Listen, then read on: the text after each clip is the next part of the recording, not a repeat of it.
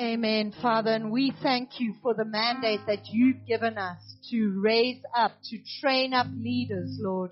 And Lord, we pray for the leaders of Africa, but we thank you for the privilege of training up the next generation of leaders as well, Lord. And saying, God, here are we. Here are we to lead. That we are willing to step up and to lead and to be influencers for righteousness and godliness for you in Jesus' name. In Jesus' name. Amen and amen. Can we give the praise and worship team a hand? Yo, yo, that was just, it was so powerful to just, I, I just loved worship team how you, uh, in faith, uh, led us to the throne room and, and just thank you. And I want to say a warm welcome to everyone who's here this morning and welcome to those who are, are having church online this morning as well. It is a delight to have you with us. And I am Jenny and, and together with, with Jacques, we, we head up this church of his people that are passionate about him and passionate about people. And we are passionate about our continent, Africa and South Africa. And we believe that he has, he has placed us to bring our part and to make the difference uh, that he has ordained for us to, to make. And so we, we love that we can partner with you in that space. And so, uh, so welcome. And I want to say welcome to anyone who's here for the first time. Do we have anyone who's here with us in our venue for the first time today? If you don't mind just raising your hand so we can say welcome. Welcome to you. Okay. Uh, we, we are delighted to have all of us that are here today. Welcome. And I am going to hand over to our wonderful administrator, Tumelo, who we love having back with us after maternity leave. She just looks so good after maternity leave. And so just want to hand over to Sue, powerful woman of God. Good morning, church. Um, thank you, Pastor Jenny, for such a warm welcome. It feels different to be on the other side after four months. Um, I'm just waiting for someone to say "mommy," but I'm reminded that I'm, a, that I'm at church. They are not here. So it's good to be back, family. I would like to greet everyone who's here, even at home, as you're watching our live service. My name is Mbangi. As Pastor Jenny has said, I am the church administrator. Um, so this morning, I would like to take you through our announcements. Um, our first announcement is about our pre-registration on Eventbrite. So as people, we do things, but there should be a reason behind everything. So the reason why we would like everyone who's interested in coming to our live service to register, it is so that we can be able to keep track of the information that we have. So basically, it's for um, keeping track and trace purposes. What do you mean by that? If there's something that happens, then we should be able to get in contact with you. We know what is happening in our country at the moment and also in other countries as well. So we need to be able to be in touch with you. And also, it helps us in the morning um, to avoid people filling in forms, and now there's a long queue by the registration table. So it actually takes that load off um, the people that are serving at the registration table. And it also makes it easy for people as they're coming into church, people that have registered as well. So we need to honor them by not keeping them waiting for long um, outside as well. Um, if you are not sure how to register, so we always send out a link every week. So the link that we're sending out, it's the same link. The reason why I am trying to put that out there is so that if you're wanting to register after this service for next Sunday, you are welcome to use the same link. We have had people saying that, ah, I've tried registering on Saturday, but then there was a problem with the network. So that you do not encounter those problems again, you can register after the service using the same link. So that if you encounter problems, you have five days to still try again to register until you win. So please, would like to encourage you to pre-register um, using our Eventbrite registration. And then our second announcement, we have prayer. As a church, we are a praying church. We are a praying family. Church starts with individuals. So we are the churches we are sitting here. So everyone is welcome and invited to prayer. This is a time of corporate prayer with the people of our church. And also, if you are not in our church, you are welcome to come and pray. Prayer is not only limited um, at His People Church, but if you love to join us for prayer, you are welcome to come and join us. So we have our Thursday prayer. We usually have it here in the hall from half past five to half past six in the evening. And then on Sundays, like we have had this morning, we have prayer from 8.50 until 9.20. I think someone did not look at that slide the administrator is in trouble. Um, so from 8.50 until 9.20, we are having prayer. But sometimes you go until 9.25 because we are led by the Holy Spirit. So you just need to bear with us on that one. But basically from 8.50 until 9.20, we're having prayer in the morning outside by the children's church. If the weather permits, you will see us outside. But if it's raining, sometimes we'll be inside the children's church or we will be in the hall, depending also in the numbers. We know we're still trying to keep um, social distancing. And then um, may I please invite you, or may you please stand with me as we are going to declare our finances to the Lord. Okay, the count of three. May you please join me. Three, two, one. Declaration over our tithes and offerings. Lord, we declare the blessings of Malachi 3. 10 to 12 today. Bring the whole tithe into the storehouse, that there may be food in my house. Test me in this, says the Lord Almighty, and see if I will not throw open the floodgates of heaven and pour out so much blessing that you will not have room enough for it. I will prevent the pests from devouring your crops and the vines in your fields will not drop their fruit, says the Lord Almighty.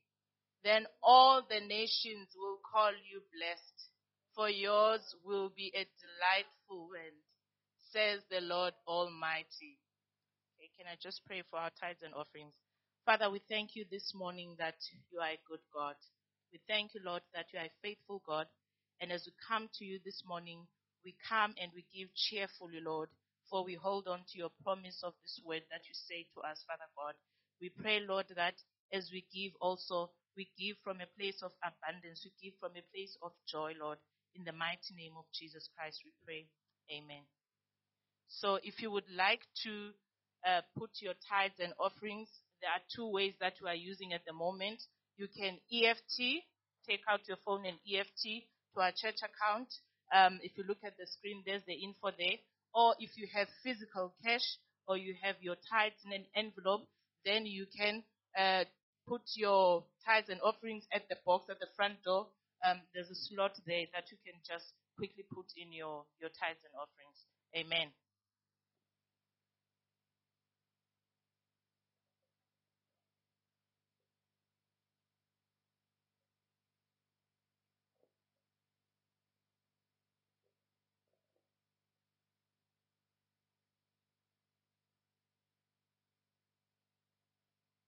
Testing, testing. Good morning.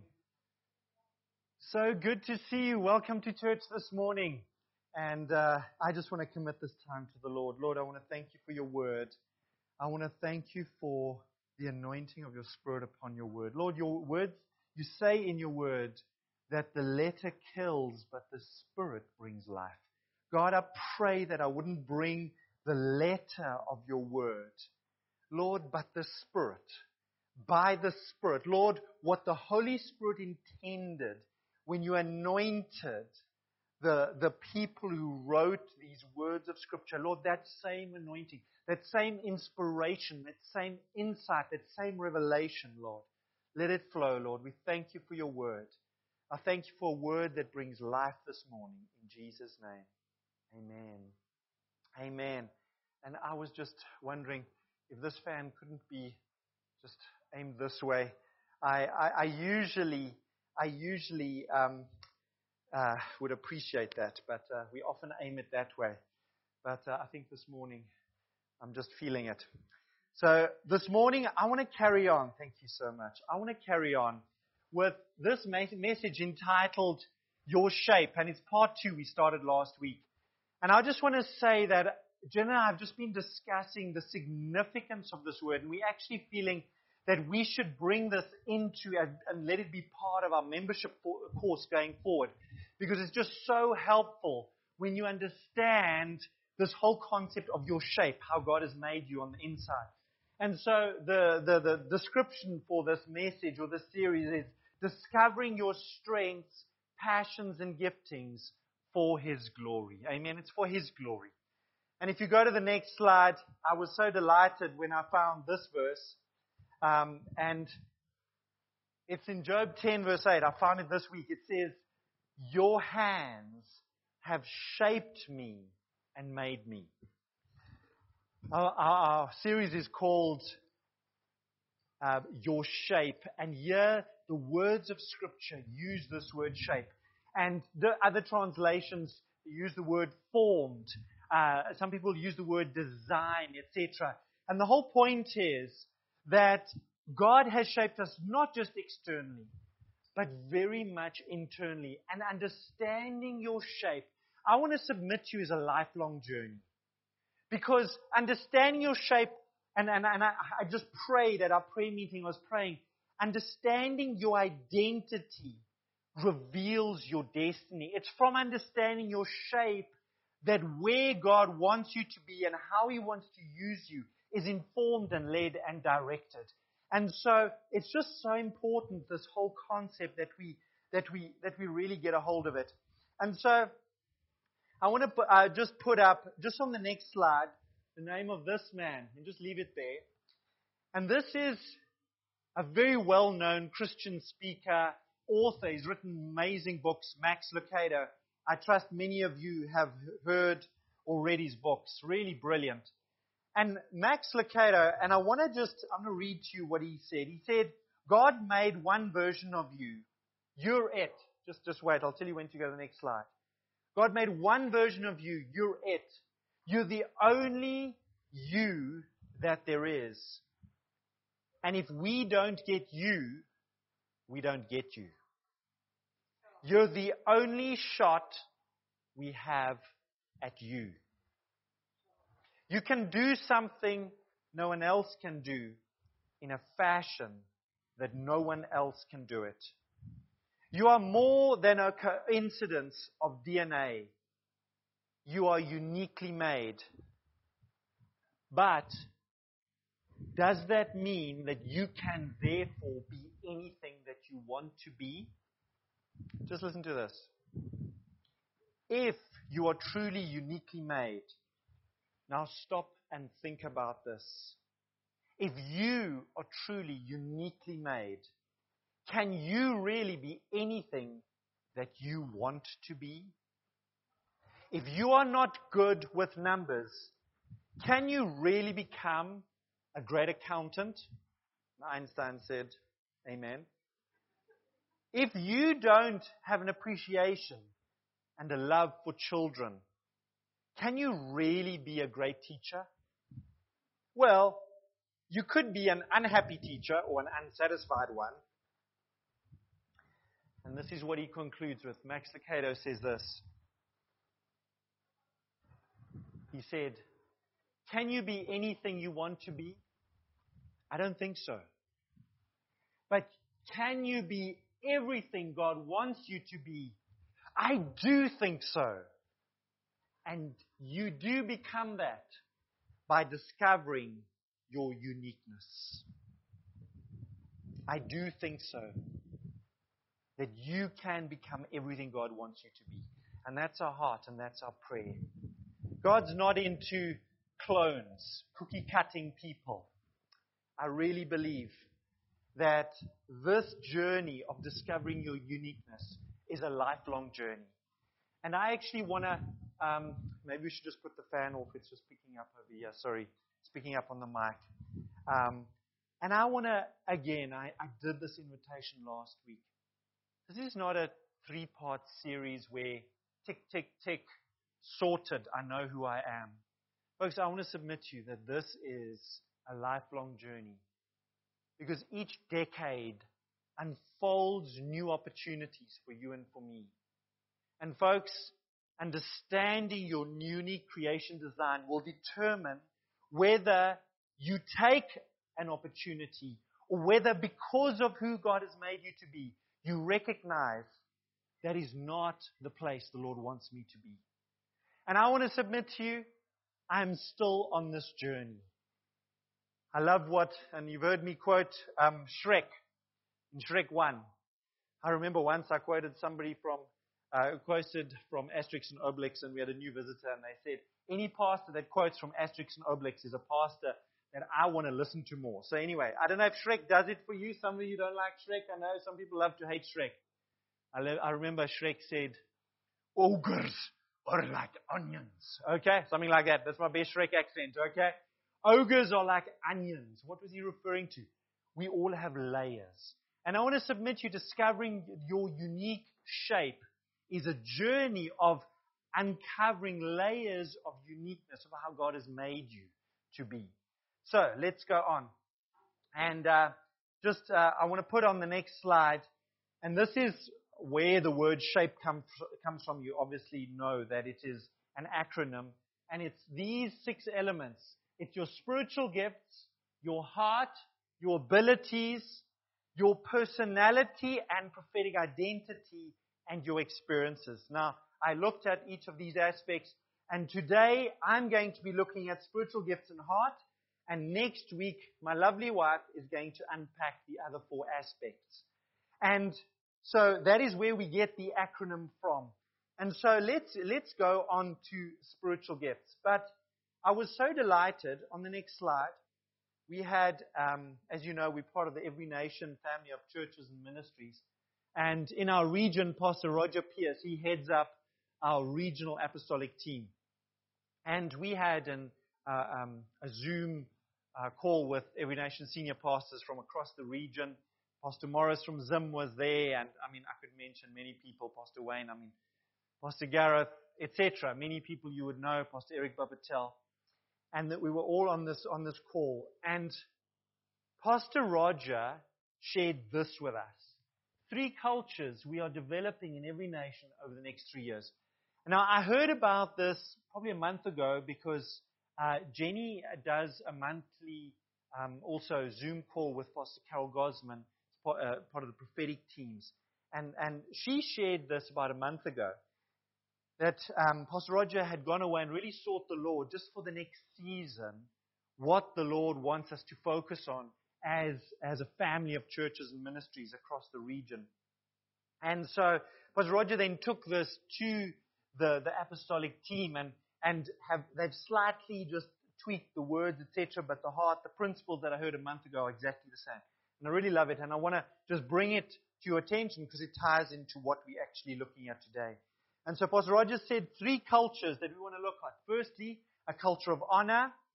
Secondly, a culture of biblical learning. And thirdly, a culture of the pursuit of the Holy Spirit and the gifts of the Holy Spirit. Now, I heard those three a month ago and I was Amen. I can do this. Uh, sign me up. Yes, sir. and, and I really love it. And it doesn't take away at all from our mission or, or our core values, etc. But the reality is, and Pastor Roger just felt so, so, so importantly, that, you know, culture is a combination of your beliefs and practice. It, it becomes like this is how we do life around here.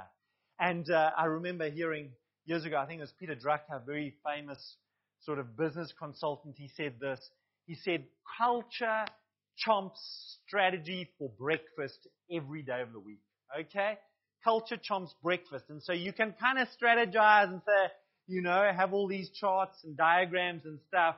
But culture it's just how we live. It really is the life that we live. And Pastor Roger, and I'm not going to unpack these three cultures now. He did on the Zoom call, um, and, and we will, we will. But I highlighted there just the words gifts and the gifts of the Holy Spirit because that's what we're looking at this morning. And so when I heard him, I was like, okay, we're on to this. Okay, Sunday, we're starting to unpack, and there are many dimensions to this, as it always is. But I, I'm just delighted about this, and I'm saying, I'm, I'm in. We, we love this. I mean, every one of those points, I think everybody would say, yes, that's awesome. Amen. Thank you, Lord, for that leading in that direction. So let's go on. So on the next slide, we're looking at spiritual gifts, and so there's three main portions of Scripture that we're going to look at this morning that highlight spiritual gifts. Okay? This is the first one. In 1 Corinthians 12 is the one uh, passage of Scripture. Then there is Romans 12. So they're both 12. 1 Corinthians 12, Romans 12. Easy to remember. And then there is Ephesians 4. Okay? The, just in those three portions of Scripture, we get no less than 20 of the spiritual gifts that we're going to look at this morning. There are just three extra ones that I'm going to look at that are not found in those three scriptures, but um, we can unpack that and we will. So, the whole concept of spiritual gifts, let's start what the Bible says in verse 1, 1 Corinthians 12. Now, concerning spiritual gifts, brethren, I do not want you to be ignorant. Okay? And I want to I want to just say, if you are sitting here and you're ignorant of spiritual gifts, please forgive me, okay? I haven't been doing my job. Paul is here, he's actually reminding them just the importance. And, and I've been reading, Jenny actually said to me this week, why are you doing so much preparation? I've been preparing nearly the whole week for this. And the reason is that spiritual gifts, firstly, I believe are so important. And they have played such a significant role in the development and the growth of the church in the last hundred years. And I just want to take you on a brief little historical journey that in the, the, the, the last century has been known, um, church historians have kind of labeled the last century from 1900 to 1999 as the century of the Holy Spirit. That is hugely significant. And the reason is, on the 31st of December, 9, the year 1900, Charles Parham laid hands on a woman and prayed for her, and she burst forth speaking in the gift of tongues. Folks, that is theoretically the very start of the last century. Charles Parham had a Bible school, and there was, was a, a, an African American man that was blind in one eye who attended his Bible school, where Charles Parham was teaching on the gifts, particularly tongues, interpretation of tongues. Now, this was so, so new to the people 120 years ago and Charles and William Seymour went and did some meetings in a little street in Los Angeles called Azusa Street. And the Holy Spirit fell down and everybody burst forth praying in tongues. And that, that is known and people see that historically as the Azusa Street revival that was birthed from that moment. And, and Charles Parham was, was kind of instrumental in the impartation of this to William Seymour. And so, since then, the Pentecostal church was birthed. And the Pentecostal church, but the significant thing about the Pentecostal church was they very much believed in the gifts of the Holy Spirit, but the emphasis was on the leaders or the pastors doing all the ministry, flowing in the gifts. And so it was not an impartation of actual church members flowing the gifts. You may have the gift of tongues, but it was just like, enjoy it by yourself. And then what happened, and I was reading, I, I, I was reading, I've literally three books by Peter Wagner on gifts of the Holy Spirit. An amazing, I just love Peter Wagner. And he said this. He said, the change happened in the 1970s.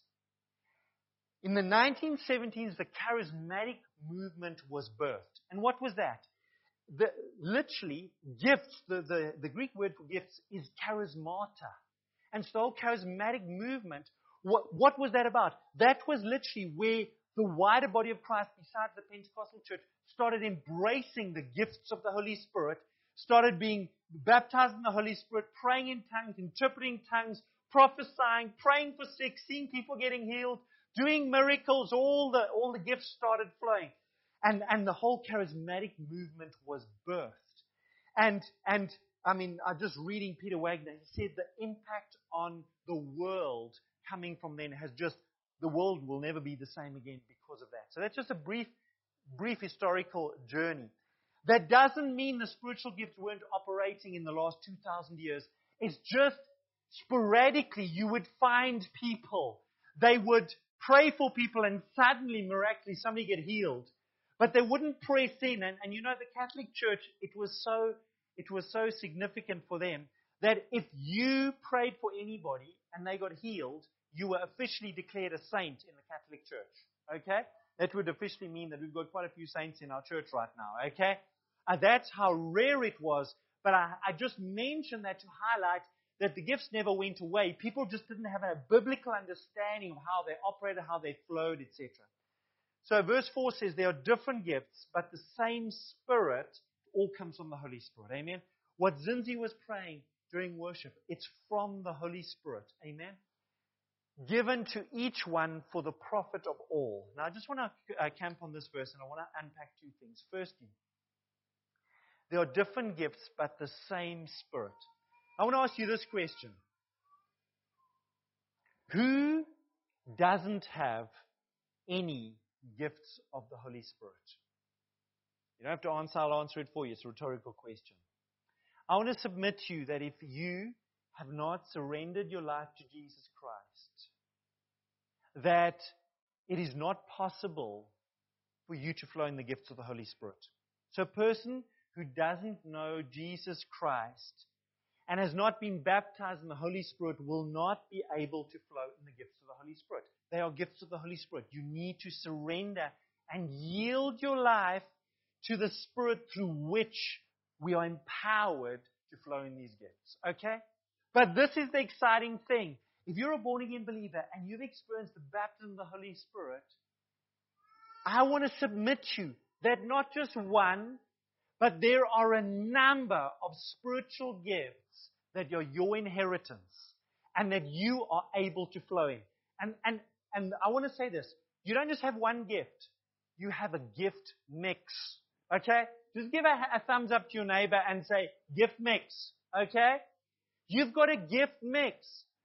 I'm going to be putting up a list of 23 Peter Wagner, in his one book, his latest book had 28 gifts. The previous book had 26 gifts. His previous book had 24 gifts. Why?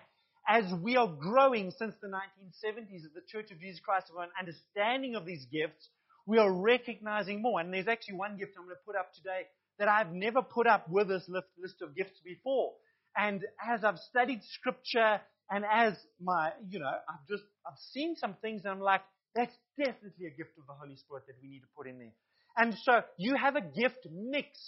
And nobody, just as your fingerprints are unique and the, the, the pattern in the retina of your eye is unique.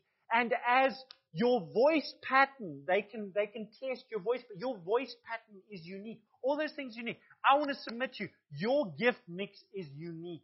If we have, if we, and we have got and we want to roll out a spiritual gifts test, I don't believe a single believer on this, on this planet will answer the same to all the questions and therefore get the same answer. And that's wonderful and it's beautiful and that is how it should be. Please don't compare your gift mix to my gift mix or Jenny's gift mix or Zinzi's gift mix or Cynthia's gift mix.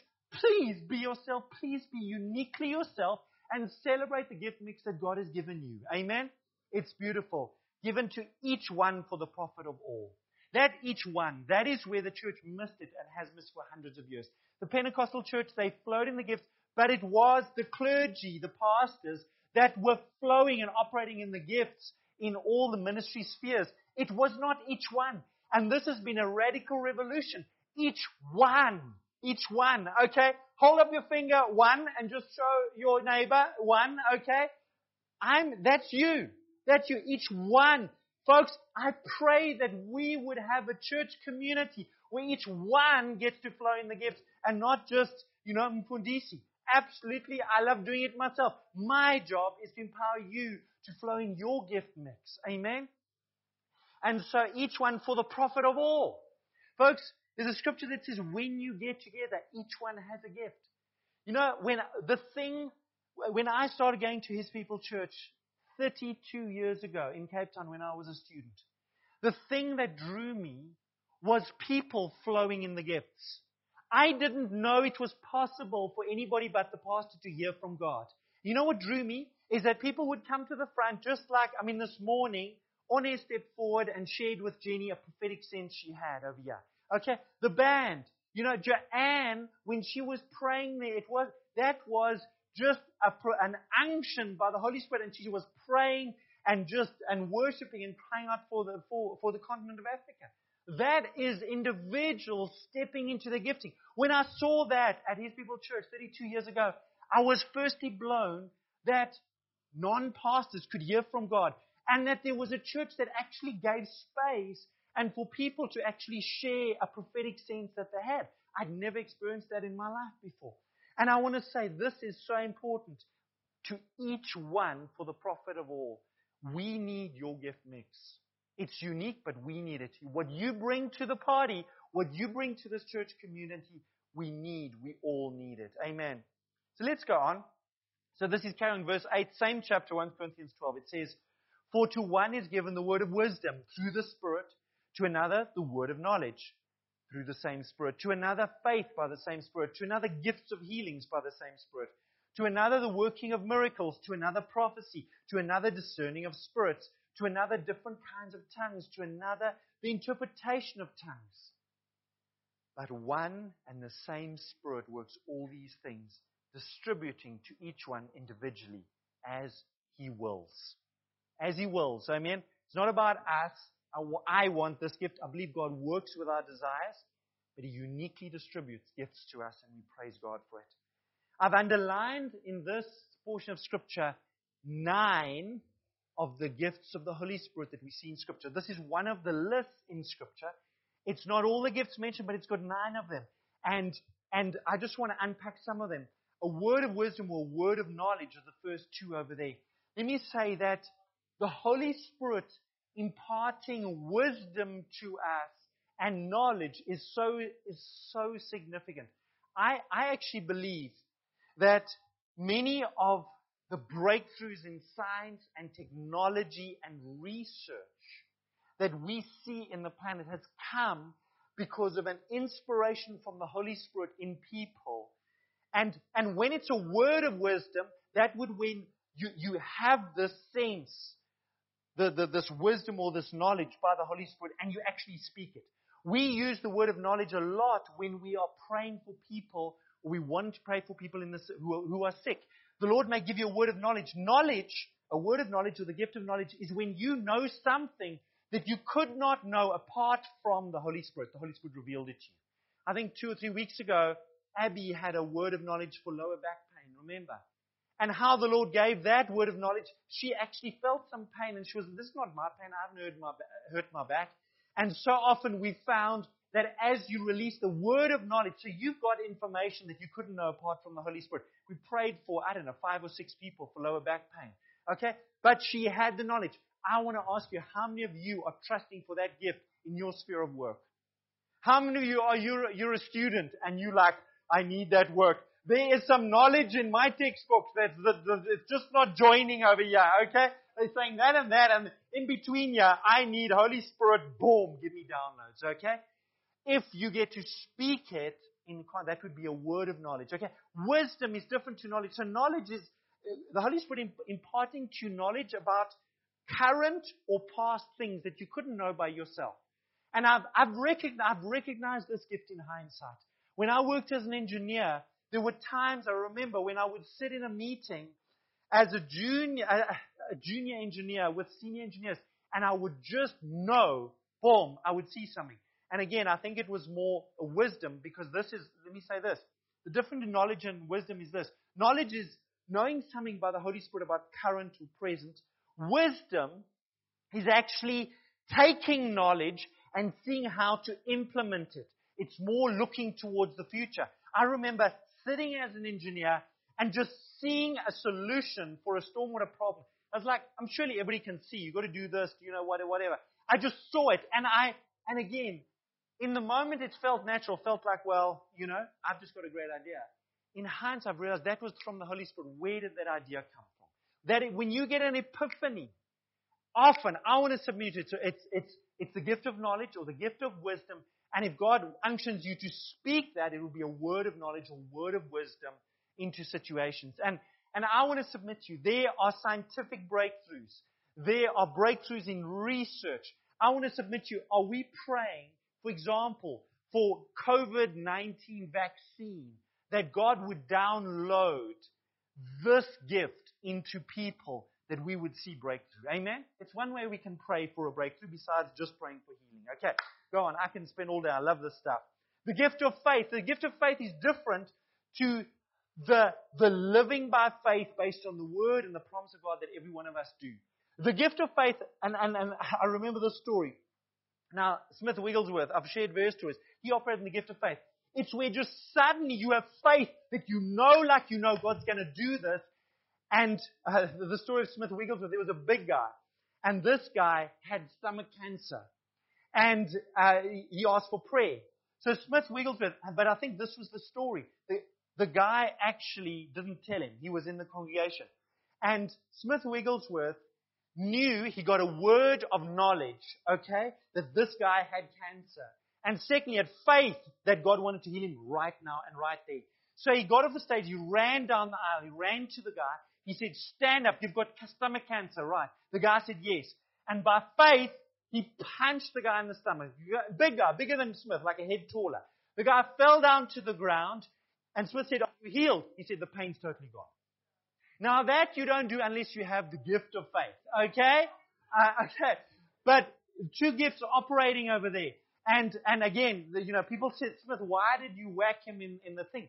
He said, I wasn't whacking him, I was whacking the devil. Okay? Again, you need to know you have faith and you've heard from God to do that. So faith is just, it's a supernatural faith by the Holy Spirit.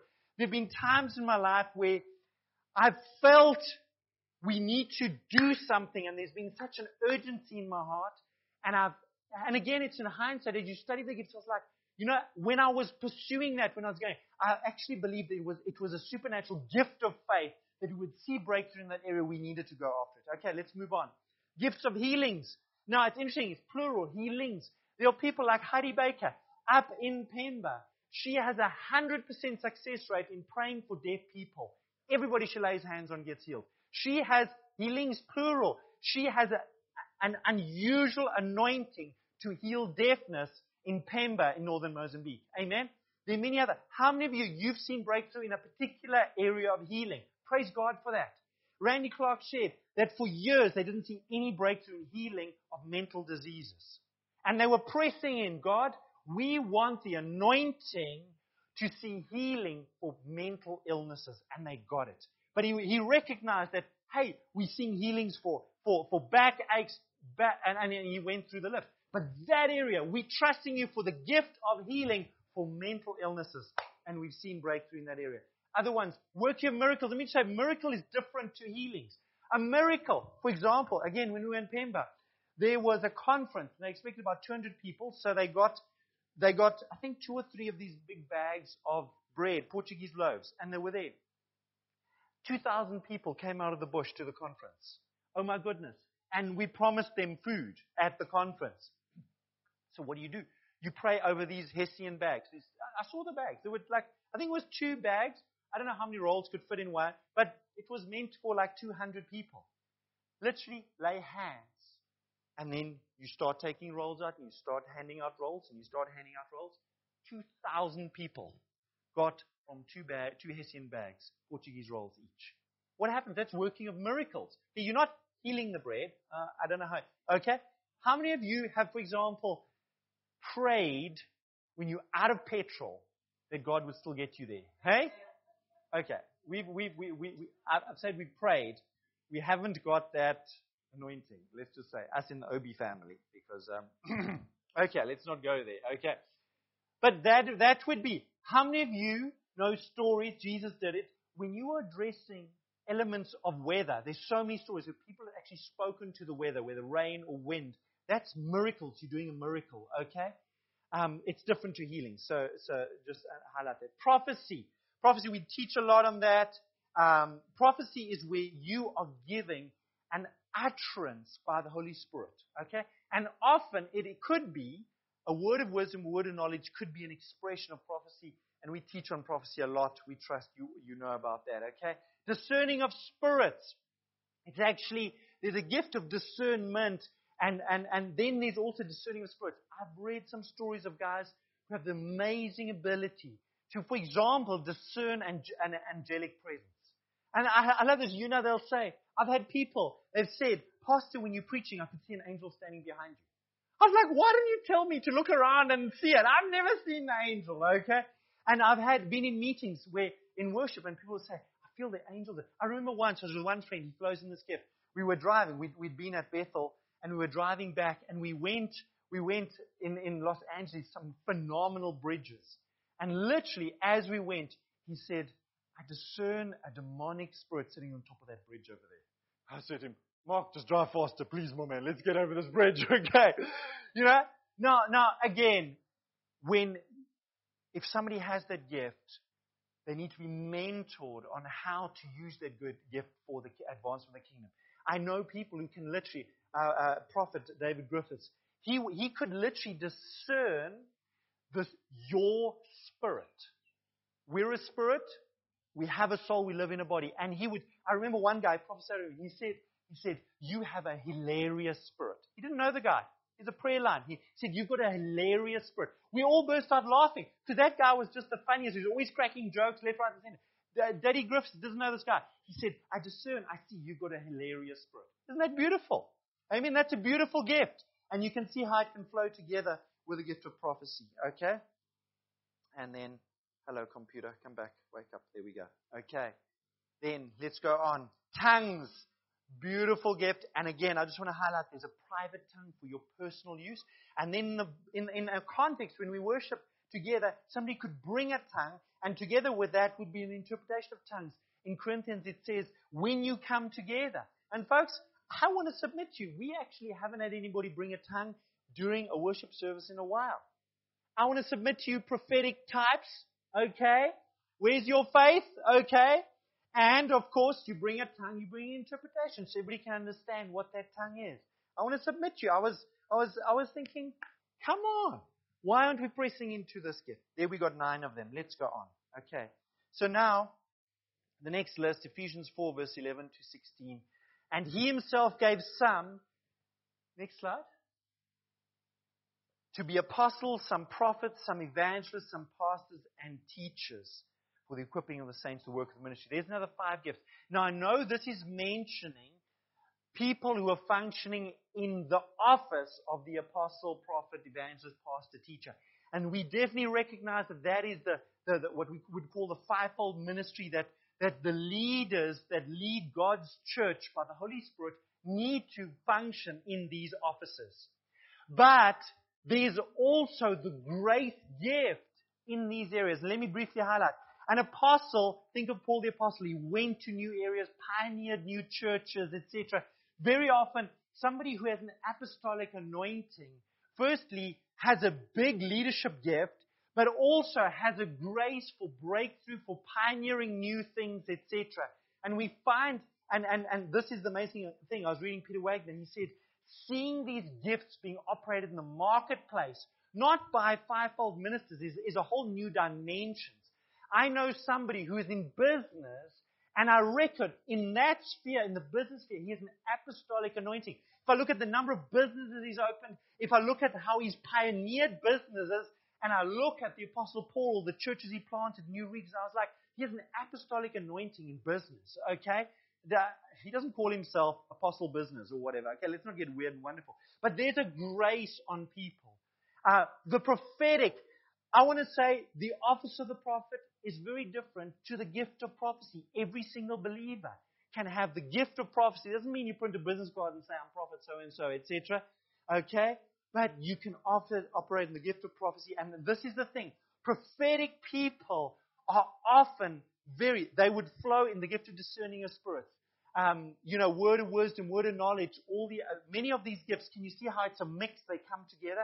But what's important about prophetic people is just the, the number, for example, of supernatural encounters that prophetic people have are just off the charts. I mean, Pastor Jim Laffoon, and he shares these stories of, you know, he's flying here, and then the angel, and he'll describe the angel and what the angel, and, and the message, and I'm like, oh my goodness, you know, when people tell me they see angels, I'm squinting my eyes, I'm trying to see, it's like, oh, show me, Lord, I want to see them too, okay? They, they, they have an, an, an amazing, amazing stories to tell of supernatural encounters, but also they're able to facilitate that in an, for other people. Amen. The prophetic, the presence, um, signs, wonders, and miracles. Often prophetic people are just flowing in this so powerfully. So we love prophets. We love the prophetic, and and so and so if we are going to go after signs, wonders, and miracles, supernatural, we have to go after this office, this gifting in a big way. Amen. Evangelists. Now, obviously, evangelists, let me say, they obviously have a heart for the lost. Dwight L. Moody was asked, why? Because Dwight L. Moody was from America, uneducated, phenomenal evangelist 120 years ago. And he, he, was, he was in England. And the pastors there said, they, they said, you're so unqualified. You have no theological degree, etc. But yet you're leading so many people to the Lord. He said, what, what, what is it about you? And Dwight L. Moody, he took these guys he was, he was talking to, he took them to the window looking out the street of London. He said, What do you see? And they said, Well, we some, see some people, you know, in shops, we see, and they're describing the people. He said, I see people who don't know Jesus and are going to a Christless eternity. Can't you see what I see? That's the heart of evangelist. They see the need for people to surrender their lives to Christ and they are no compromise that that is the main thing on the planet. Amen? And often I've said to you, you know, the prophet is just, we need, you need to encounter more of God. And the evangelist is stop encountering God and come with me and reach the lost that are going to a Christless eternity. Amen? And they're not in conflict. Both of them represent the heart of our Father.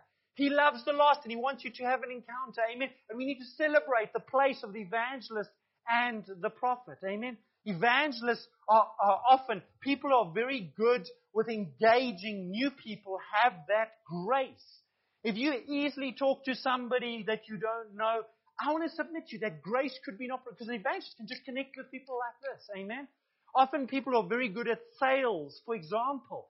That grace, that grace in the marketplace would be the evangelistic anointing to be able to connect with people that you don't know, okay?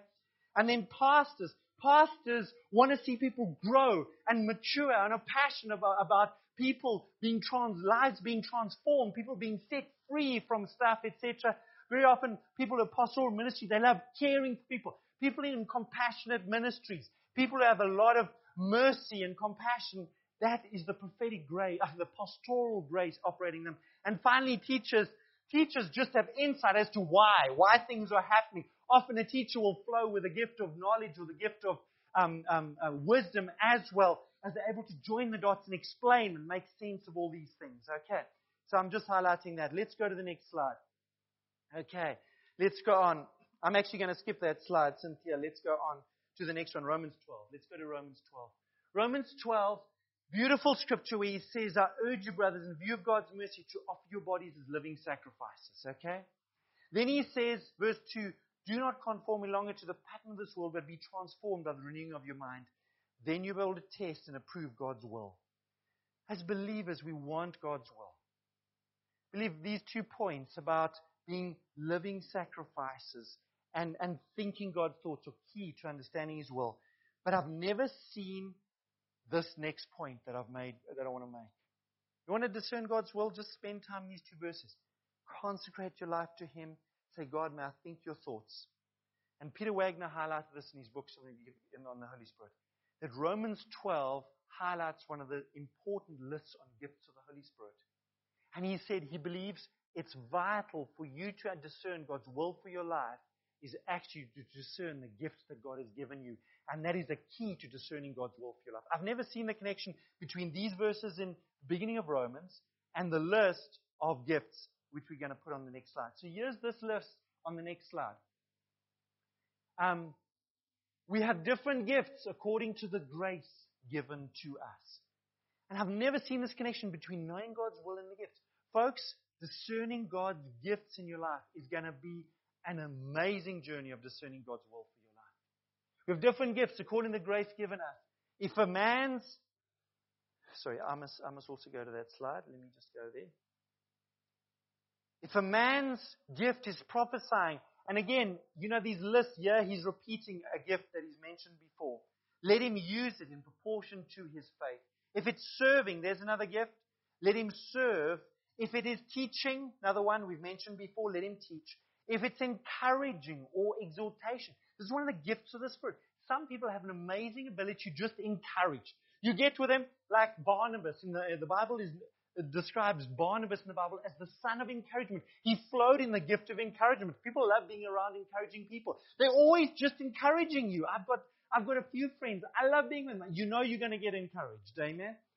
It's a gift of the Spirit. Amen. Let him encourage. If it's contributing or giving, to the needs of others. Let him give generously. It's so interesting that the, the gift of giving is one of those gifts that, that, that is, is not, uh, you don't often see it unless by God's amazing grace, you're the beneficiary of somebody who flows in this gift of giving. They very often, they don't want people to know that, but they just absolutely love giving and looking for opportunities to give. It just delights them. It, it just, and that's the thing about all these gifts. When you flow in your gifts, you come alive. You feel like life is worth living. The birds are singing, even if they aren't, you know. It's a spring morning, even if it's a dark week. Like when you flow in your gift, you energize, you're in your sweet spot, okay? And this is the thing with, with giving as well. If it is leadership, let him govern diligently. A person with leadership gift, they can't help but wanting to offer leadership in any situation. What's so sad is when people kind of don't respect and recognize that gift. We need this gift in Africa. Amen. Let him govern diligently. If it's showing mercy, the mercy gift, often pastoral has this gift. But mercy motivated people, they can't walk past a beggar in the road without giving them something or stopping to pray for them or something like that. It just, it just comes out of These are gifts of the Holy Spirit. We're uniquely wired with a unique combination of these gifts, okay? Now, I put it all in a list. I'm not looking at all the scriptures. Could, we could look at a hundred scriptures on this. The Bible is full of this. But this is it on a list. So, Cynthia, let's go to the first list. And I've just I put them in alphabetical order. Um, that and, and I'm doing that purposely because I don't want I don't want us to get in this thing that some gifts are better than others. In every one, if you read these three portions of scripture, we look on gifts. In every one of those contexts, before, after, he lists the gifts. Paul the apostle he mentions the body. I want to submit to you, in, if we look at the human body, if you need to hear someone, what part of the body is needed in that moment? Your ear. Yeah, where you go. If you need to pick up something, what part of the body do you need most right there? You need your hand.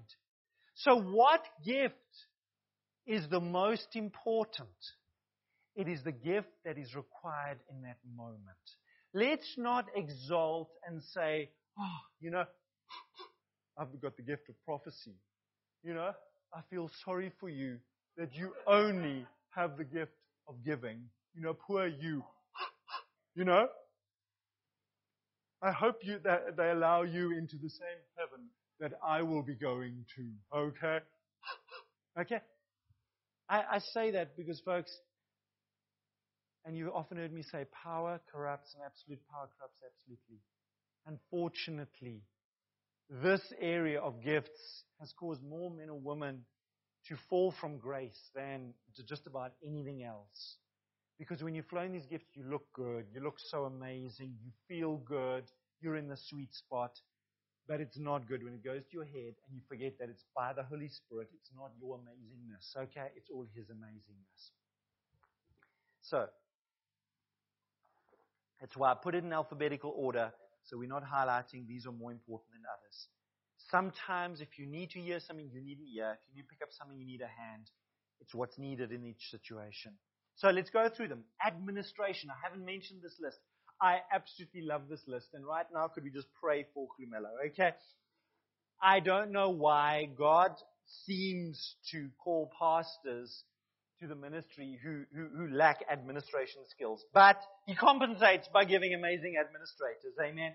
Uh, so many ministries, honestly, so many ministries. If we could just do better on our administration, you will make such a greater impact for the kingdom.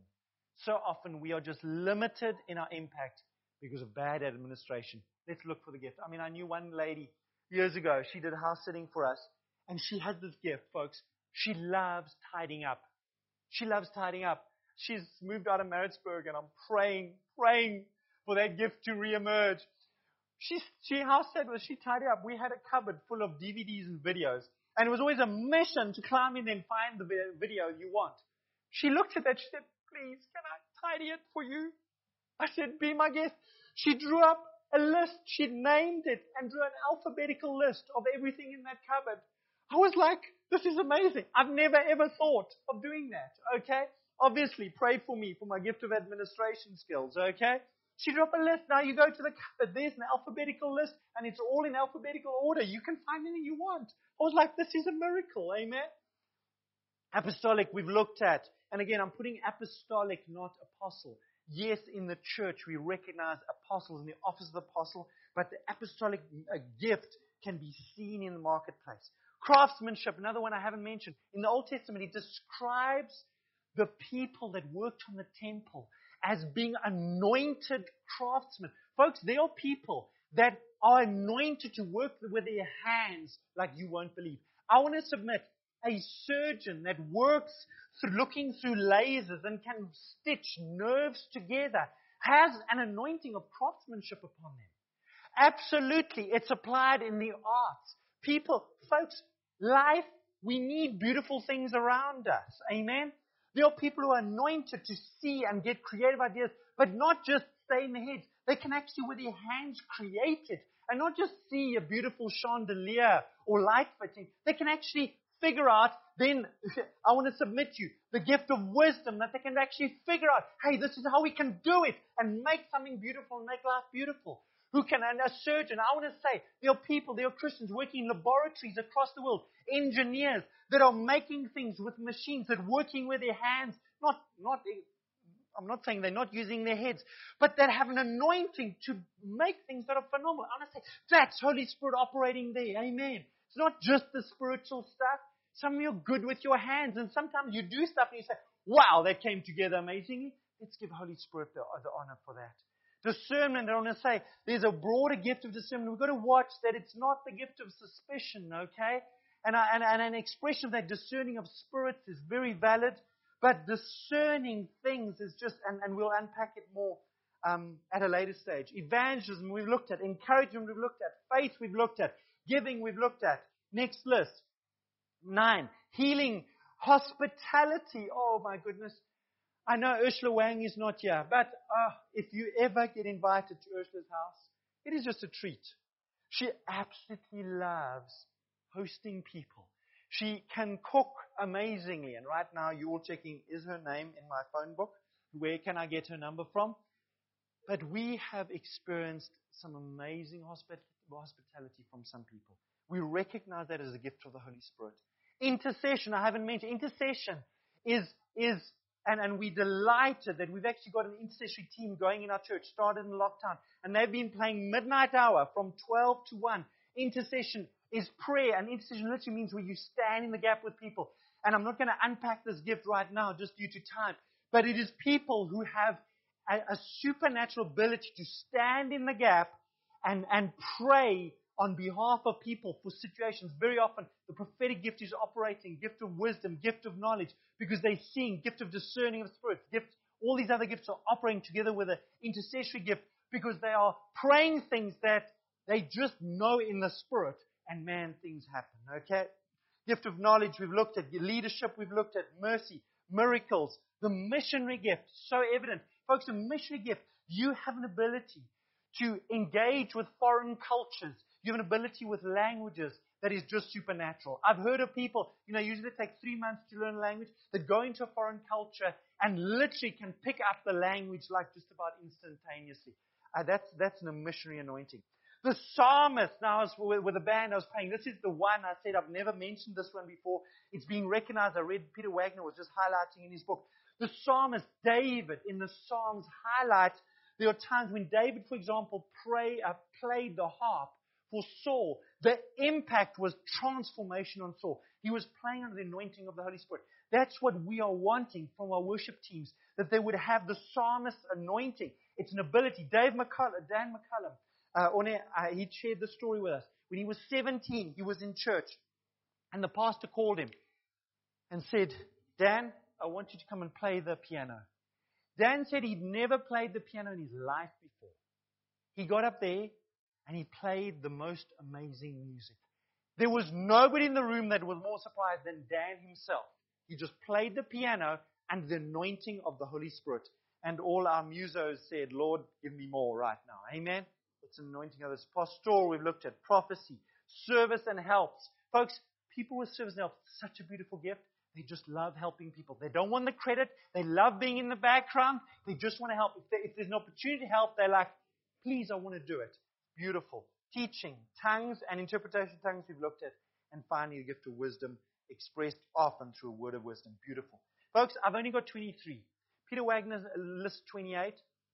I'm just putting 23 there just to keep it simple due to of time. We've got a questionnaire and we actually are, we've just been, I was chatting to some of our leaders how we can outwork this. I've got a questionnaire, brilliant, where you go through the questionnaire to identify your top five, I think it is, gifts. Unique gift. Folks, when we function in this, life is beautiful. I want to go, I said we're going to do spiritual gifts and heart. And I'm wondering if I should. I'm looking at my wife. We often um, afterwards say, mm. let me just highlight heart because I think I can do it fast. Heart. Psalm 37 verse 4. Delight yourself in the Lord. He'll give you the desires of your heart. Folks, Bible speaks about us getting a heart of flesh. In this verse, I always thought, well, delight yourself in the Lord and just whatever desires I happen to find in my heart, they'll come to pass. Till I realized that when you delight in the Lord, you get His heart. And the desires in your heart are not your own self centered, selfish desires, they're actually His desires. And folks, it's a key way that we can discern our shape is discerning what God has given you a heart for. Proverbs 4:23 on uh, this next scripture, guard your heart with all diligence, for out of it spring the issues of life. Out of it spring the issues of life. Folks, discerning the passions, desires that God has placed in your heart are key to understanding your shape. James 3:14 says, "But if you harbor bitter envy and selfish ambition in your hearts, do not boast about it or deny the truth." Put the scripture up there because I'm just so submitting to you again. Not everything in our hearts is of God. Some stuff we need to deal with. Selfish ambition and bitter envy is not the kind of stuff you want to say, that's my shape. That's the stuff we get on the potter's wheel and we say, Lord, get those lumps out of, of, out of the clay, out of my heart. But what does it look like? I've, got, I've just got two lists and spent quite a lot of time working on it. But I want to just, on this slide, I want to highlight again. Go to the next slide quickly, Cynthia.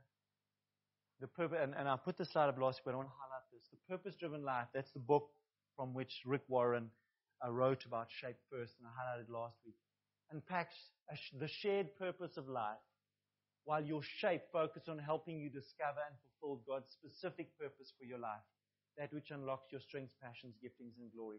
I highlighted shared purpose and specific purpose. And I just want to again say, and I want to say this I said it last week that the shared purpose is often is often more significant than specific purpose. In his book, only one fifth of the book is on specific purpose. The rest is our shared purpose. Our shared purpose to glorify God in everything that we do. It's a shared purpose. Our purpose that we place Christ at the center of everything that we do. That's not an option for, well, you know, I don't feel like doing that. You know, did that yesterday. Okay, Lord, I want to do some of my stuff today. No, no, no, no, no. Putting Christ at the center of everything we do is not an option. We always, that is our starting point. And I, I said to you, I don't believe you can fully fulfill your specific purpose if you run away from your share, our shared purpose. Let's go on. So these lists, oh, Jen and I had fun with these lists this uh, last night. Heart. And I'm putting at the top there compassion for people. You know, Jesus a number of times says he was moved by compassion. This is, it's a God compassion. Like, uh, let me say, Jenny, for example, I've seen it over the years. Whenever we pray for Zimbabwe, Jenny just starts crying. Yes, she's from Zim. God has given her a unique compassion for the nation of Zimbabwe.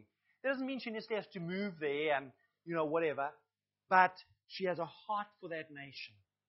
She's moved by compassion, and it's beautiful. Okay, let's, let's just go with the list. Thanks, Cynthia. Firstly, I'm putting up there the brokenhearted. The essence of a counseling or inner healing ministry is you have a heart for the brokenhearted. A city. God could give you a heart for a particular city, children, the disabled, the divorced, elderly, or an ethnic group. I know so many missionaries where God has given them a particular heart for a particular ethnic group. Next, a nation. This God is doing so much, especially in every nation, uh, having heart for nations. God may give you a heart for a specific nation. You may have a heart to minister to parents. And especially, I find older folks, the Bible actually instructs older women to instruct younger women. And folks, we've so often, Jen so often, it's another thing she has compassion for is young mothers. Because she remembers how she struggled as a young mother with all the dynamics of new babas. And she has a grace to minister to young mothers.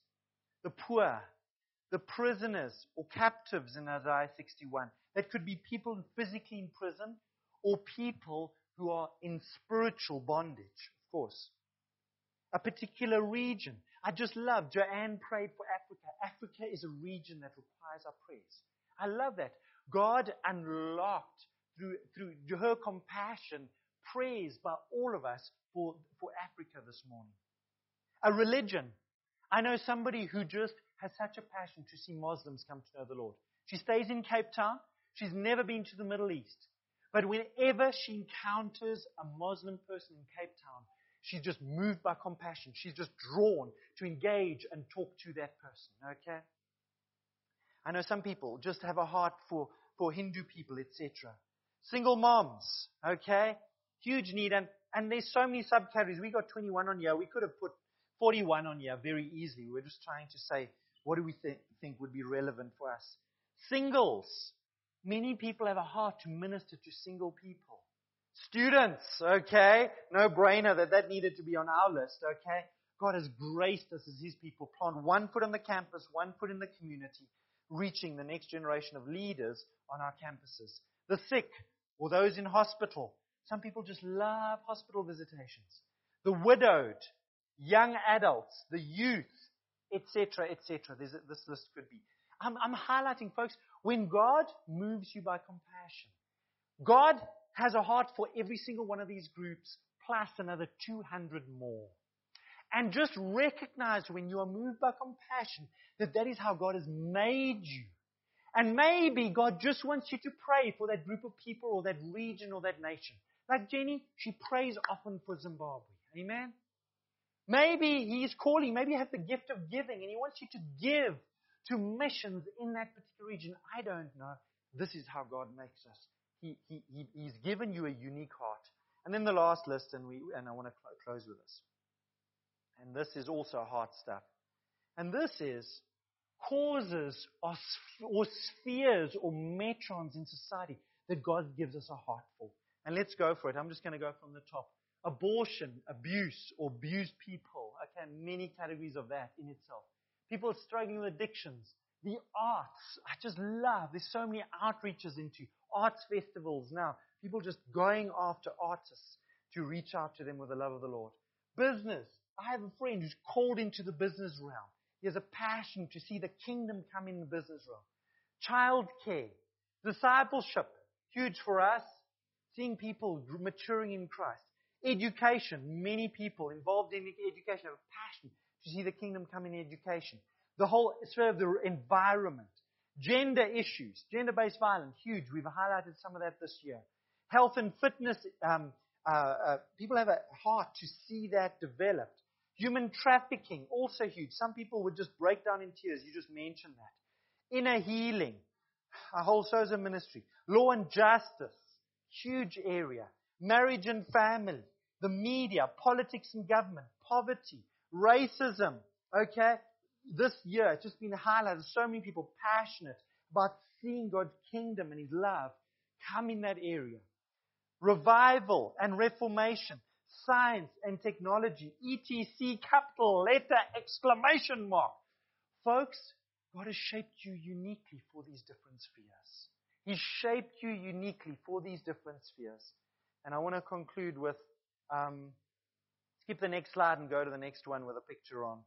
Rick, Rick Warren said this. There we go. Instead of trying to reshape yourself to be like someone else, you should celebrate the shape God has given you. And so, Lord, I want to celebrate. Lord, as I'm as I'm ministering, I'm bringing words, as I'm as I'm defining, Lord, what you can and have been doing in our hearts. Lord, I, I pray your, that that my words be used like a sharp two-edged sword.